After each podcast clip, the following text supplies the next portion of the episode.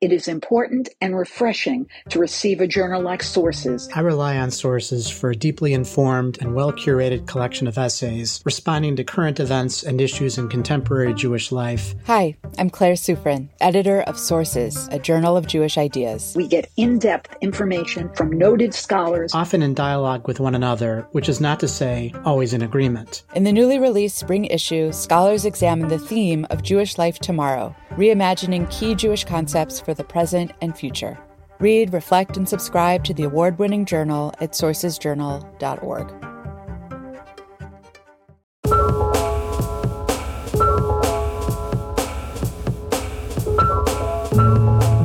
Hey everyone, welcome to Identity Crisis, a show about news and ideas from the Shalom Hartman Institute. I'm Yehuda Kurtzer, and we're recording on Tuesday, April 25th, 2023. In his recent article in our journal Sources, Rabbi Elliot Cosgrove cites Yitz Greenberg saying that, quote, it doesn't matter which denomination you belong to as long as you're embarrassed by it. I like it, and I also sometimes wonder what that is actually about. Maybe there's something deep in the Jewish psyche about our desire for exceptionalism, such that our communities always seem to fall short of our expectations.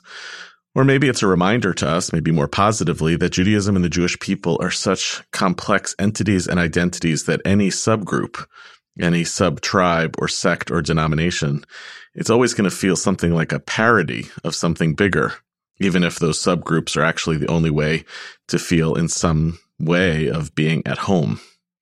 I identify this in a lot of ways. I grew up in one denomination in modern Orthodoxy, and now I live a kind of strange denominational identity. I belong to a conservative synagogue. That's where I go to the most. I send two of my kids to a modern Orthodox high school, and I lead a pluralistic Jewish institution. I journeyed out of belonging exclusively to Orthodoxy in my early 20s, largely because of my growing commitment to gender egalitarianism and my belief that that commitment could and never would be fully embraced within Orthodoxy.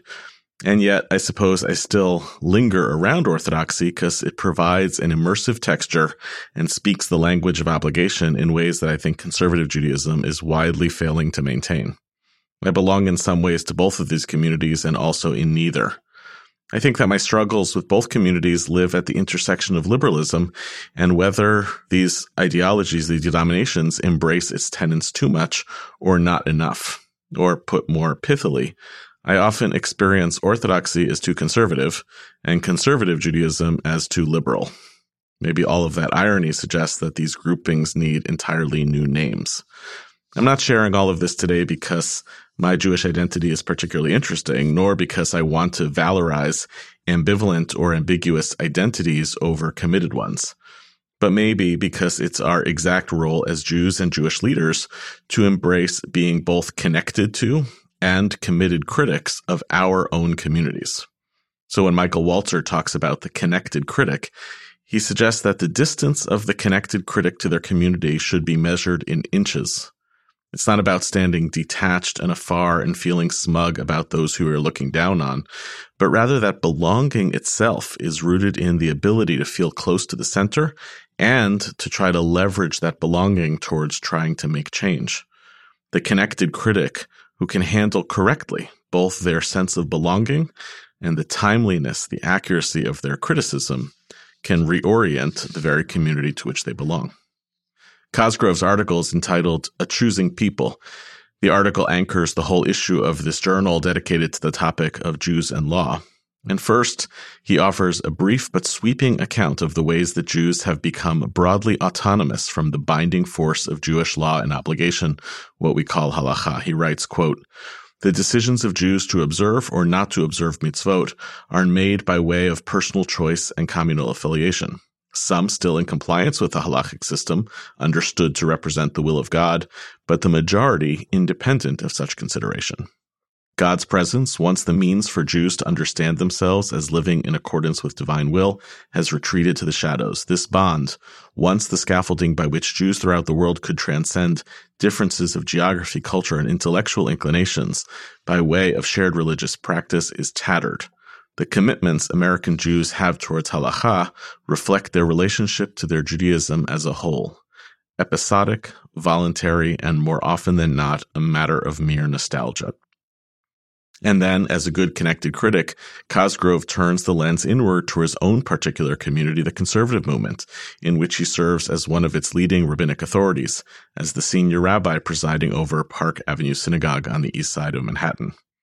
Cosgrove notices that what defines the shrinking conservative movement is a yawning gap between the predilections of its people and the concerns of its leadership, between the assimilated Jew and halachic observance, and thus describes the movement as, quote, a caricature of the adage, a leader without followers is just taking a walk. We'll talk further today about Cosgrove's diagnosis and especially his prescriptions, but I want to first say that I find this kind of public writing to be thrilling. It's easy to take potshots at other denominations, the ones you've rejected or never chosen. It's also easy to offer criticism of your own community when you're relatively powerless in it. We call that punching up, and it's widely lauded as being morally courageous, even if at the same time it's often counterproductive to getting those in charge to actually make any sort of change. Here, instead, of major leader of their own community, wrestles out loud in public and in writing with his community's deepest limitations, rooted not in criticism of this or that policy, and acknowledging and spelling out all of the historical conditions that have yielded the complexity of this movement. So it's not about blaming a particular leader and tries in that process to set forth an agenda for change, knowing fully well that he will be among those most held accountable for whether or not that change agenda can be implemented. So, Elliot, Rabbi Cosgrove, thank you for being on the show today. And thank you for your courage in writing this and being eager to talk to me today about this. And I guess let me start maybe a little bit more positively and then we'll get into some of the challenges. What's the story that you think conservative Judaism still has to tell to American Jews? And what makes you optimistic or makes you think even that that story can succeed? Yehuda, it's great to be here on the podcast, and thank you for the gracious invitation, the gracious invitation to uh, publish an article in Sources. Fabulous colleagues to be side by side, as well as just to be connected to all things Hartman.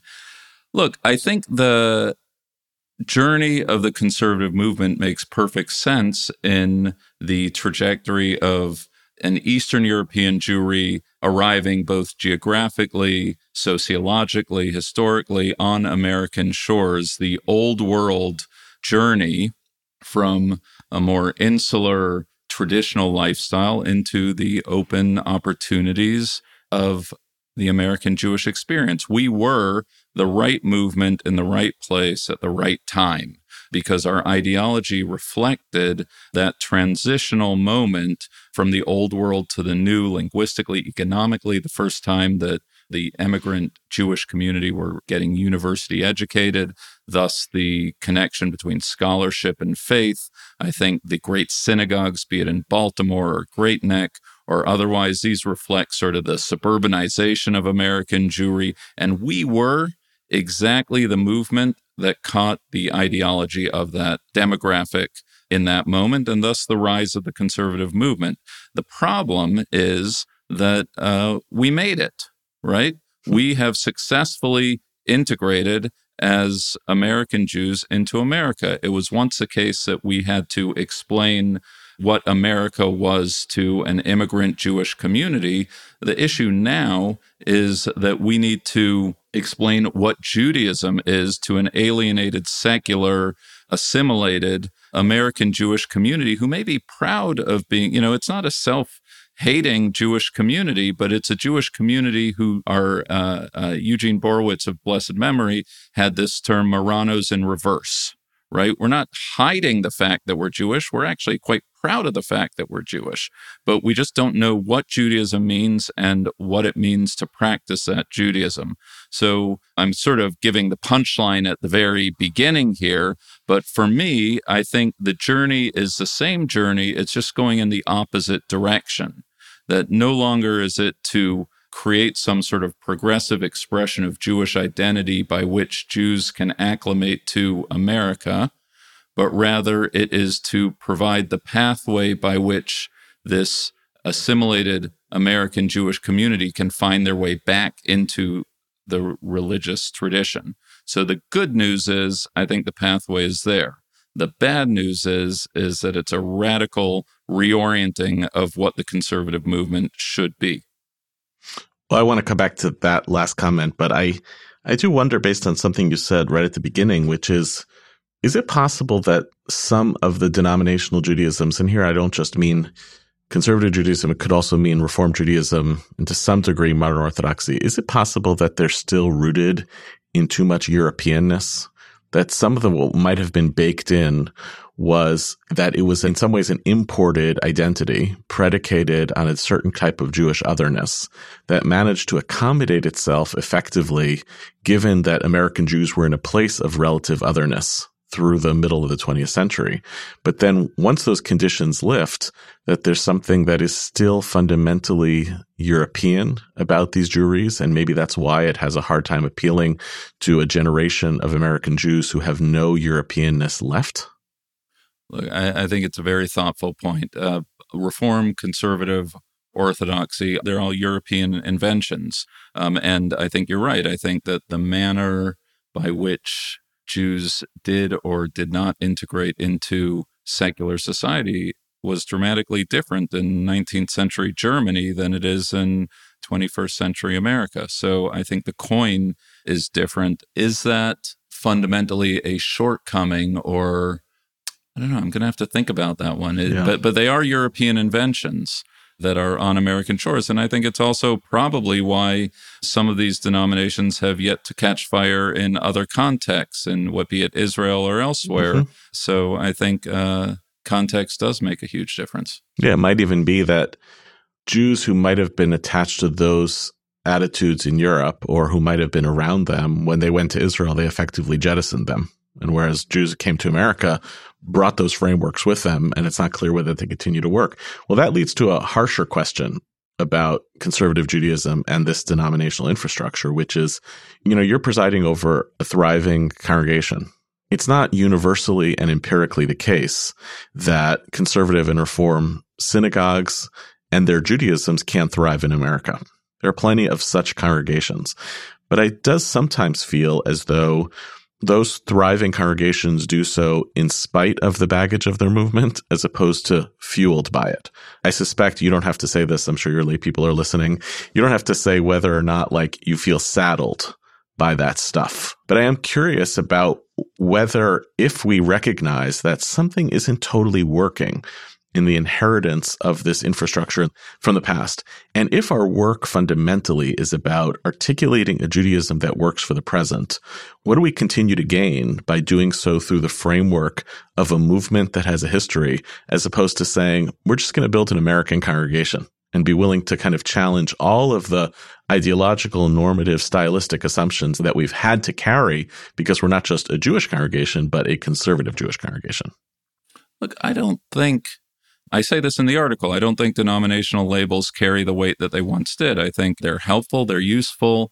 Institutionally, they can provide infrastructure, educators, rabbinic support. I think there's a place for some of the bells and whistles of denominations, but I don't think American Jews, to your point, are making congregational affiliate. If we are lucky enough if American Jews affiliate with a congregation, it's not necessarily because they know who Solomon Schechter or Kaufmann Kohler or the great ideologues of the movements are. It's because it has a good early childhood, because it's a warm, welcoming community. It's because the rabbi gives good sermons, or the cantor has a beautiful voice, or they have a good kiddush afterwards. There's a whole series of other reasons that are probably primary over movement ideology. I still think that there is a place. I, I always ask myself the question of I'm on the Upper East Side and there's about five different Reform synagogues nearby, walking distance away from me, as well as some Orthodox. And I say, well, what is it that prompts someone to come into Park Avenue Synagogue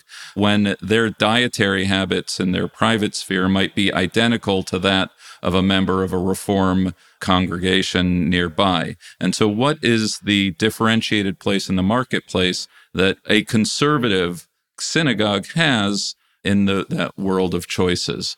And I think that the idea, and I touch on this a bit in the article, I still think that Park Avenue Synagogue, as one of many synagogues, represents a series, uh, and the, the former chancellor of the Jewish Theological Seminary said this very well. I don't remember his exact language, but it might not be a, a catechism that to join a conservative synagogue, you therefore sign off on X, Y, and Z, but rather it's because whether it is a matter of accessing tradition, whether it is a matter of the Israel conversation, which is not a halachic conversation, but a more centrist politic when it comes to Israel. I think the conservative synagogue leans small c conservative on questions of gender and otherwise.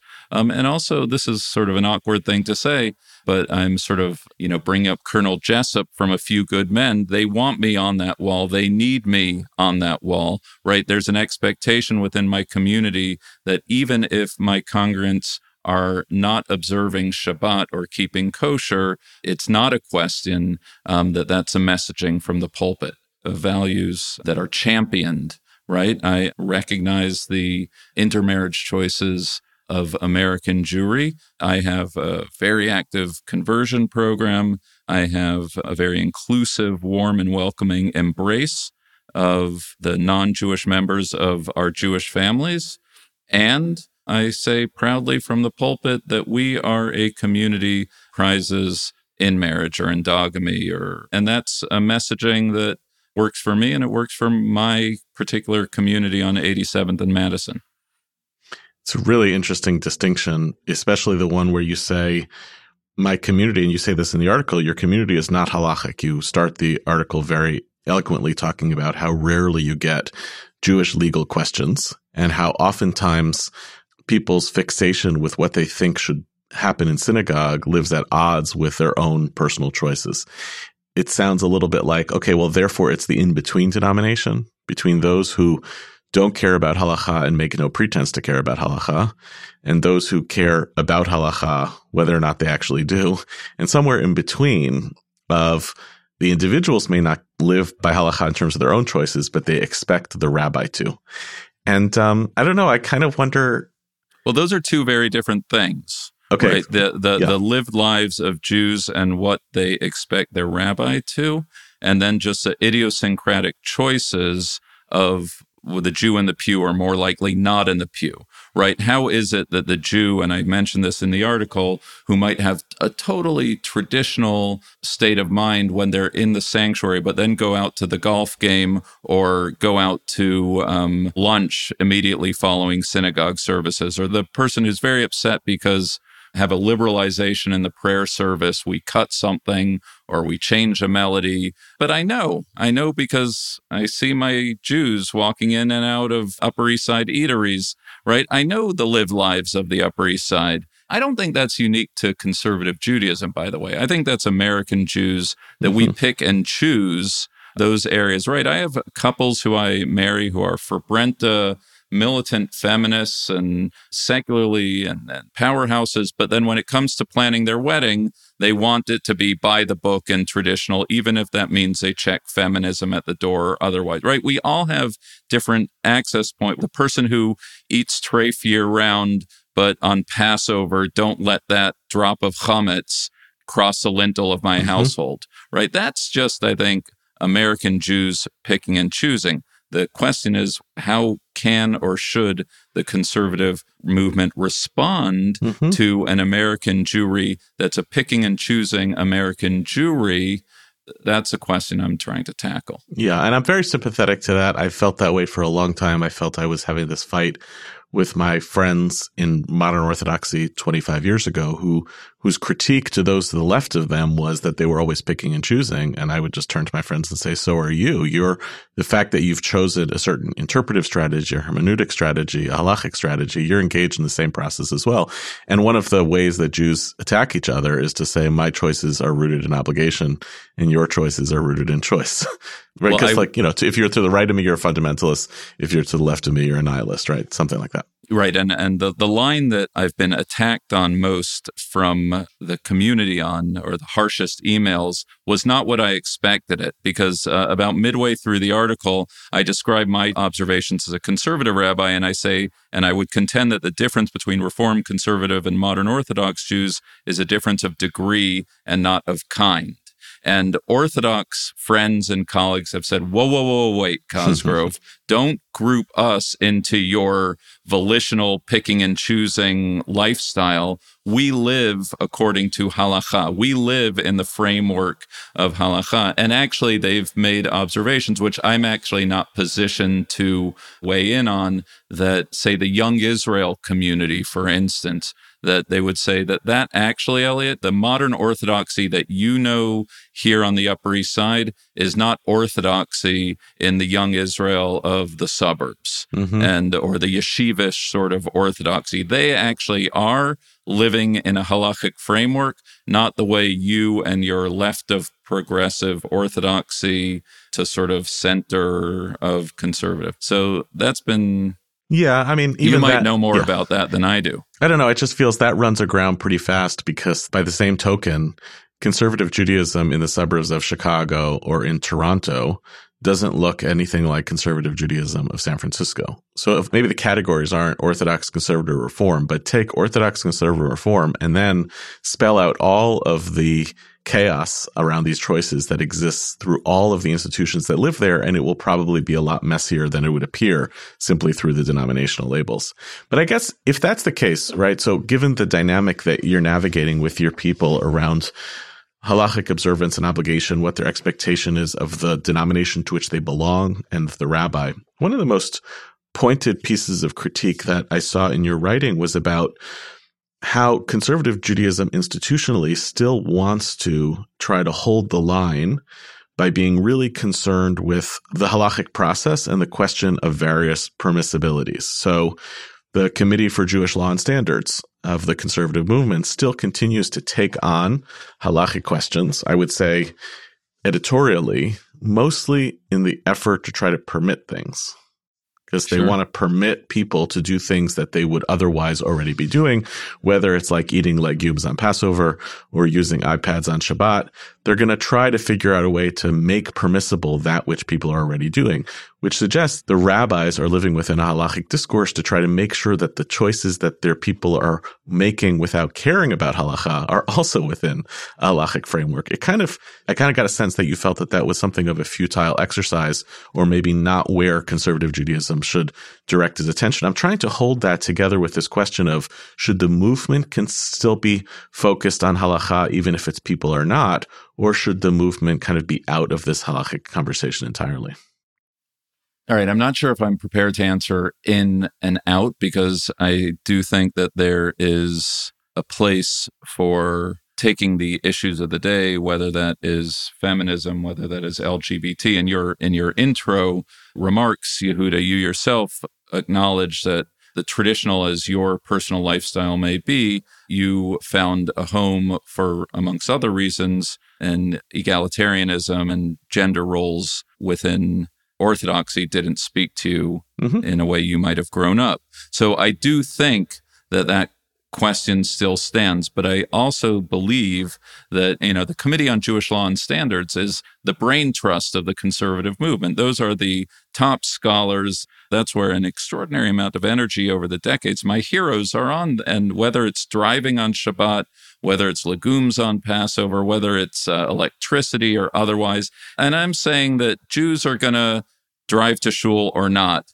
Jews are going to turn lights on or not. That that's simply not the way that the lived experience of the American Jew functions. That the vast majority, if you were to sort of redirect those muscles of rabbinic leadership, not into sort of this interpretive act of emerging why I now include this matriarch as opposed to not including the matriarch, but actually say, all right, how do I empower a Jew who doesn't know how to open up a prayer book to open up a prayer book and daven? I think Heschel had some great quotation once that we spend so much time writing, rewriting the prayers, but we've failed to actually teach people what prayer is. And I think my critique of the movement, and I say this very delicately because the members, these are my teachers, these are my heroes, these are people who are not just at home in the tradition, but their menschlichkeit and their humanity are, are the very bars of aspiration for me. But the provocative thing I said is that the Committee on Jewish Law and Standards should rename itself the Committee on Jewish Life and Spirit that its sole focus to inspire, educate, and empower Jews towards a life of religious observance. So I think this would be the redirect I would recommend. Now, it does leave me with a problem because I spend some time in the article making mention of Chabad. Mm-hmm. And Chabad makes no bones about it. They're not accommodating themselves to modernity in the same way, to the intermarried family, to the LGBT Jew, to the questions of feminism and gender roles in the right. They're not. They're playing offense here, and they're trying to do it one mitzvah at a time. But I can't conscience that personally. I could never preach, teach, serve, live in a community that didn't accept someone explicitly and wholly in the fullness of their humanity. I just couldn't. For me, that's a red line. So, appreciative as I am of the tactical choices Chabad has made, I see its limitations too. Mm-hmm. And I so find myself, this is a problem having a rabbi on your podcast because it's longer answers than you counted for. But I think that there is a place for progressive halacha. Um, it's sort of a non fundamentalist approach, a non fundamentalist Chabad. How's that? Well, hmm. What I heard you saying originally is there's a place for progressive halacha as part of a more expansive and comprehensive approach towards really engaging the life and spirit of modern Jews. That halacha plays a role in that piece, but it, it's not exhaustive. And we, as the intellectual leadership connected to this movement, should continue to do that important work of exploring whether this particular reading of the Taz could help me in the 21st century address a set of questions that the Taz never was going to answer. That can't be the sum total of what we use to inspire our people in terms of their lives and choices. But you threw a wrench there with Chabad. And I want to I want to yeah. play with Chabad there a little bit because Chabad has a totally different theory. Chabad is not comprehensive. Chabad is moments. When Mordechai Lightstone was on our podcast, I don't know, a year or two ago, talking about what the telos, what the goal of what Chabad is trying to do is get Jews to do mitzvah, light mm-hmm. Shabbat candles, wrap tefillin in Penn Station, or maybe eventually at home.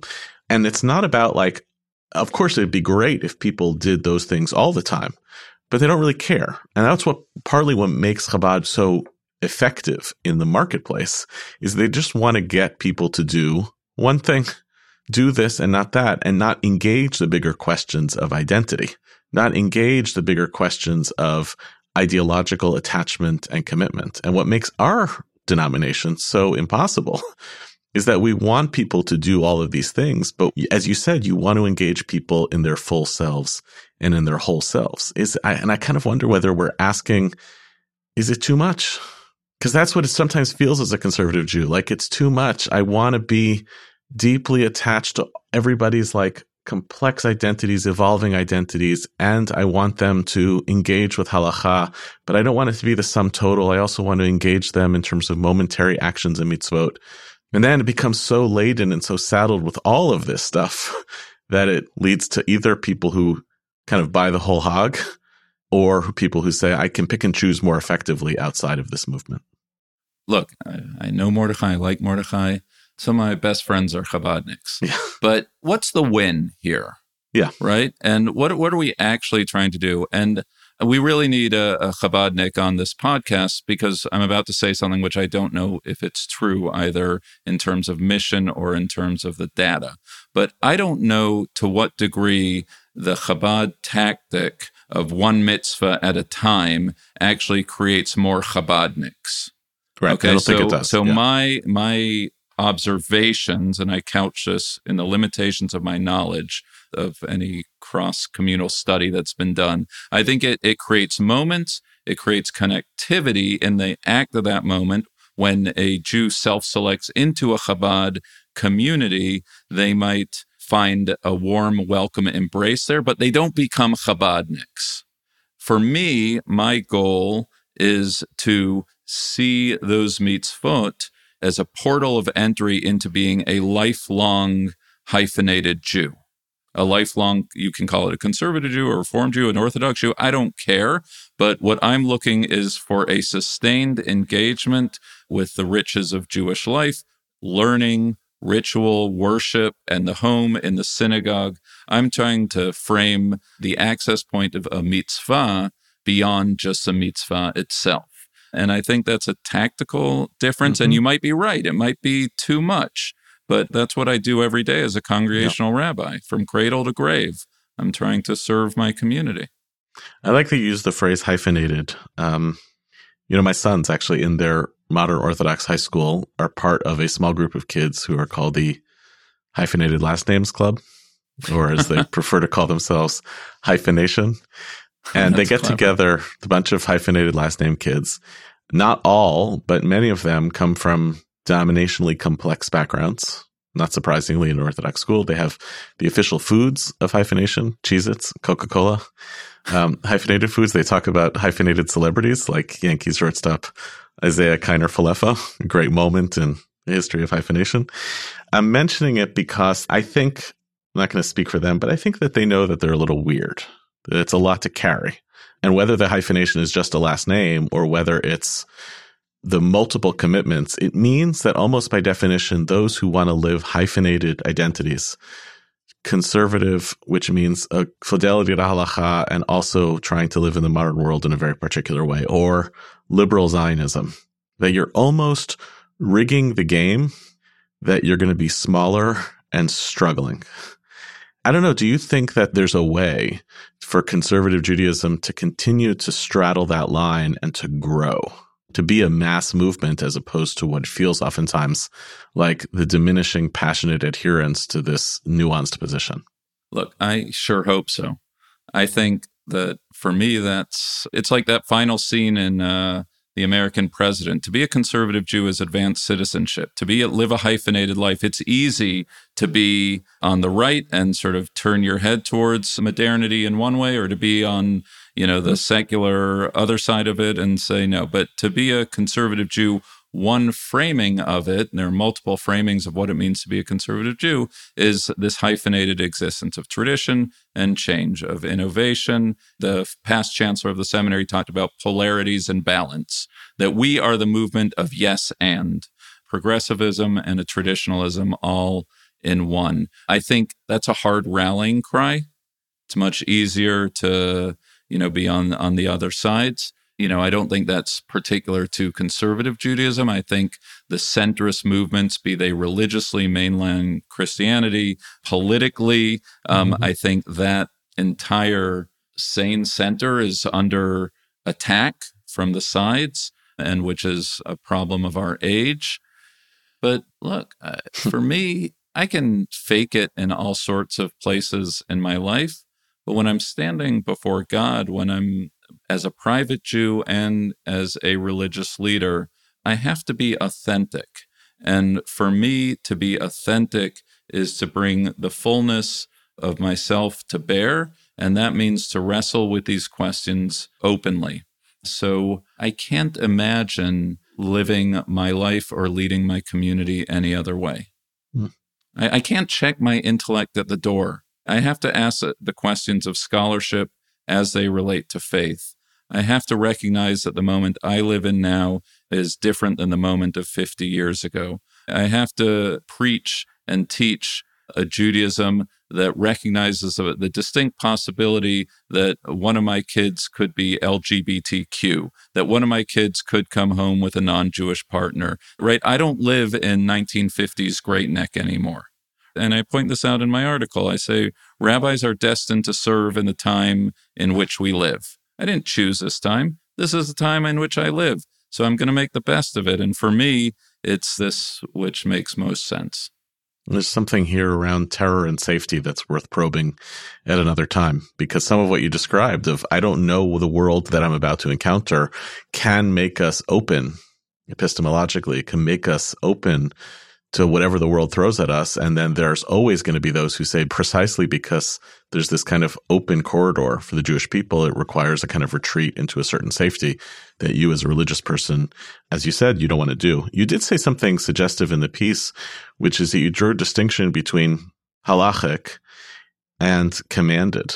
And you suggested that there's still room to grow around the sense of commandedness. So, what does that look like if it's not entirely bound up into the world of halacha? Where is there room for American Jews to think about commandedness in ways that might go beyond the more limited purview of denominational choices or even behavioral choices? Look, first of all, I do want to recommend that everybody reads the companion piece. I'm paired uh, with my dear colleague and friend and teacher, Leon Morris, who has a great piece on this issue, making a distinction between surrender and submission. And uh, it was an honor to be paired with him on the idea of is there still a place for being commanded in this world of radical autonomy? And I do think there is. And I can only speak sort of personally, theologically, not just as a rabbi, but as a Jew. The idea that that which I am doing is somehow in response to a God whose will will always be ever elusive to me, but whether it is lighting Shabbat candles, ordering on this side of the menu, but not on that side, observing the festivals, that in that moment of observance, I think Heschel talked about mitzvah as a place where sort of the heavens and the earth meet, that I am actualizing, responding to, or just being commanded by the Kadosh Baruch Hu, by God. That for me is an incredibly powerful category of religious motivation. And that's not nostalgia, or it's not just something that my parents did, or it's not just something that I want to pass down, or or some sort of Kaplanian notion of this is what Jews do, and so these are the dietary habits. I, but no, it is an expression of a covenantal relationship with God, and for that reason, I am observing this or that mitzvah. And I think not just for me personally, but I think that language has traction in the soul of American Jewries. I think American Jews remain curious and engaged and aspirational about the fundamental religious question of what is it that the Lord asks of me. I agree with you. I, I especially see it alive and well in communities that are connected to narratives of social justice or justice more generally oftentimes the vocabulary of such movements is rooted in a sense of you are obligated, especially once you see something, once you discover an inequity and injustice. It's not a matter of kind of personal choice or preference, and therefore I need to spend my time there. I feel a sense of being called by it. This was very common in Ruth Messinger's writing and speaking throughout her time at American Jewish World Service. If you do not have the luxury of being overwhelmed, she oftentimes said. That's a language of obligation. So it's fascinating that American Jews can be simultaneously compelled by a language of obligation in one direction, but maybe need to be a little bit persuaded around the language of obligation in a slightly different sphere suggests right. that we're we're drawn to different spheres of obligation, but the problem is not obligation altogether. I guess the flip side of that is you do use the language in this piece around um, the marketplace of ideas. We want American Jews to choose into this place. And I had a conversation with Rabbi Noah Kushner out in San Francisco, who argues that the minute we introduce the vocabulary of the marketplace of ideas, we've basically lost because we've capitulated to a capitalist market driven infrastructure that we're always going to be fighting against and that we're always going to be trying to win and that we may never, we're never really going to be able to compete between Saturday morning services and the golf game. So how do you navigate that question of do I want to try to position this as can I compete within the marketplace of ideas or do I want to speak a language of obligation and commitment and figure out whether that can be something people can hear because they do feel like they pull against each other in some sort of way. I'm not I'm not sure if they do. I, I would need the full context of what Rabbi Kushner was saying and Rabbi Kushner is a hero of mine, but I love serving as a rabbi in the Upper East Side where I know I have to deliver the goods. Hmm because the Upper East Side, and I know you have listeners all around the world, is a beautiful place full of wonderful people, but a congregational body who has 18 different choices of how to spend their Friday nights and how to spend their Saturday mornings. And for me, that animates my rabbinate because I know that the same way that restaurants need to be good and the gym needs to be good, that you better believe that the sermon and the cantor's voice, and uh, Rabbi Kushner might take issue with this, but the product mm-hmm. of Jewish life and living has to be compelling. A, because that's why I became a rabbi to create the most dynamic vision of Jewish life and living that I can with the breath that I breathe, but also because I know, I know that people on the Upper East Side and frankly, people all over America are going to vote with their feet. So for me, I love the fact that it makes me hustle. It makes my staff hustle. It means you can never get lazy. And I can't imagine being a rabbi any other way. Mm-hmm. And maybe even the language of mitzvot then operates within that competition. If I can help my people understand a framework and a language of obligation, that's its own version of kind of competing for the marketplace. So, last question is really a kind of, um, in some ways, a tachlis question. You said at the end of your piece, I'm quoting, the calling of the hour is to train a generation of rabbis, Jewish educators, and communal professionals with the spiritual, pedagogic, and practical skills to capture the hearts and souls of an American Jewry for whom Jewish affiliation is one of individual and voluntaristic choice. I'm in. I'm with you. There's a pipeline problem. There's a crisis around rabbinic education. We have not nearly enough communal professionals. Our best and brightest are not always choosing lives and careers with the Jewish people. What's not being done and what needs to be done? All right. That's a whole podcast uh, for another day that I'm actually investing a huge amount of my time and energy in. I realize that I and you as well, Yehuda, we're no longer the youngest in the room. And if we as Jewish communal professionals aren't also investing in who's going to come after us. And there's a depletion in ranks that was pummeled by way of COVID and otherwise. It's not mm-hmm. just rabbis, it's also educators in our Jewish day schools, it's also JCC professionals. Everywhere there's a serious pipeline problem.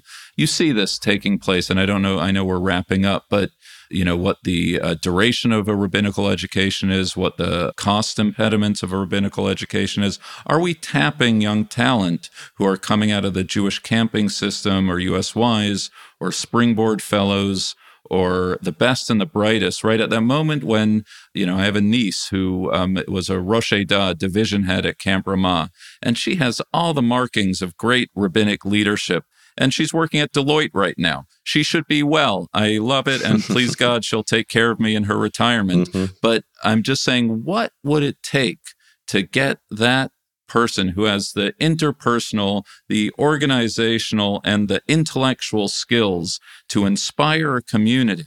Right? That's what I want to do. I want to see American Jewry replenish their ranks to create vibrant communities and create a virtuous cycle whereby communities will be vibrant enough, a subset of whom will go on to aspire to become Jewish educators, rabbis, cantors, and communal service professionals. I got to push you a little bit harder, Elliot, because it's um the things that a community does when it just feels it needs to replenish the ranks don't get you the quality product of what you're putting out at Park Avenue Synagogue every week. You are a rabbi with a doctorate, which makes you very unusual in this field. Um, you can bring together the greatest talent imaginable, whether it's in leading prayer or in speaking or in teaching. People can tell the difference between when something is thick and something is thin. And all of the market trends in our community right now are going to push the field around pipeline towards making it easier, faster, smoother, more accessible, cheaper to put people into these roles? How do we simultaneously do what you're telling us and demanding of us, holding us to a high standard? This is what it should be. It's to be the rabbi of Park Avenue Synagogue is you're playing for the Yankees. Can't make it, you get shipped out of town where you'll be fine playing out in Minnesota. You want this to be serious. And by the way, you're right. That's the Judaism that will compel people to pay membership and to show up.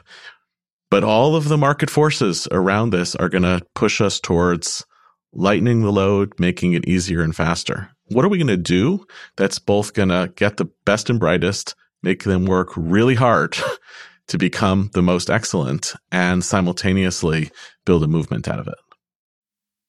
I think we have to change the market forces, right? The, okay. So, why is it that someone wouldn't self select into a five year rabbinical program with or without the PhD, like I was trained in.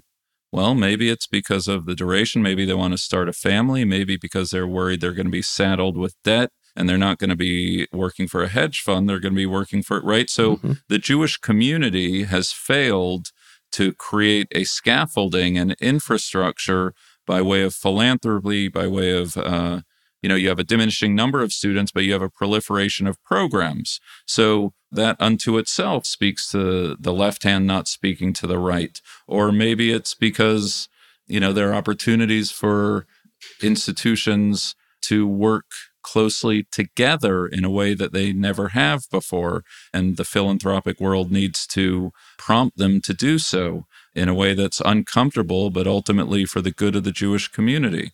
And ultimately, and I think you're going to take this as a cop out, but I'm going to say it anyway.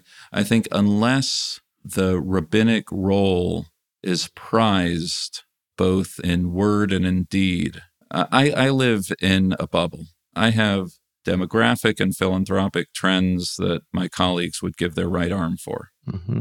on the Upper East Side. So, what's happening in the community in New Jersey, Milwaukee, Pittsburgh, South Shore, Long Island? How can those communities um, receive support internally and nationally by which the best and the brightest will look to their rabbi or cantor and say, you know what? I'd love to grow up to be like her or him. Mm-hmm. That that's a job I'd love to do. That's what we need to do. Thank you for listening to our show, and special thanks to my guest, Rabbi Elliot Cosgrove. You can read more of Rabbi Cosgrove's article at the website sourcesjournal.org. Identity Crisis is produced by David Kalman with assistance from Miri Miller and Shalhevet Schwartz. This episode was edited by Gareth Hobbs at Silver Sound NYC. Our production manager is M. Lewis Gordon, and Maytal Friedman is our Vice President of Communications and Creative. Music provided by SoCalled. Transcripts of our show are now available on our website typically a week after an episode airs. To find them and to learn more about the Shalom Hartman Institute, you can visit us online at shalomhartman.org.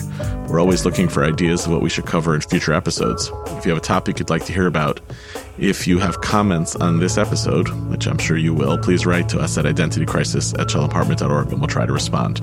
You can rate and review our show on iTunes to help more people find it. You can subscribe to our show everywhere podcasts are available. We'll see you next week, and thanks for listening.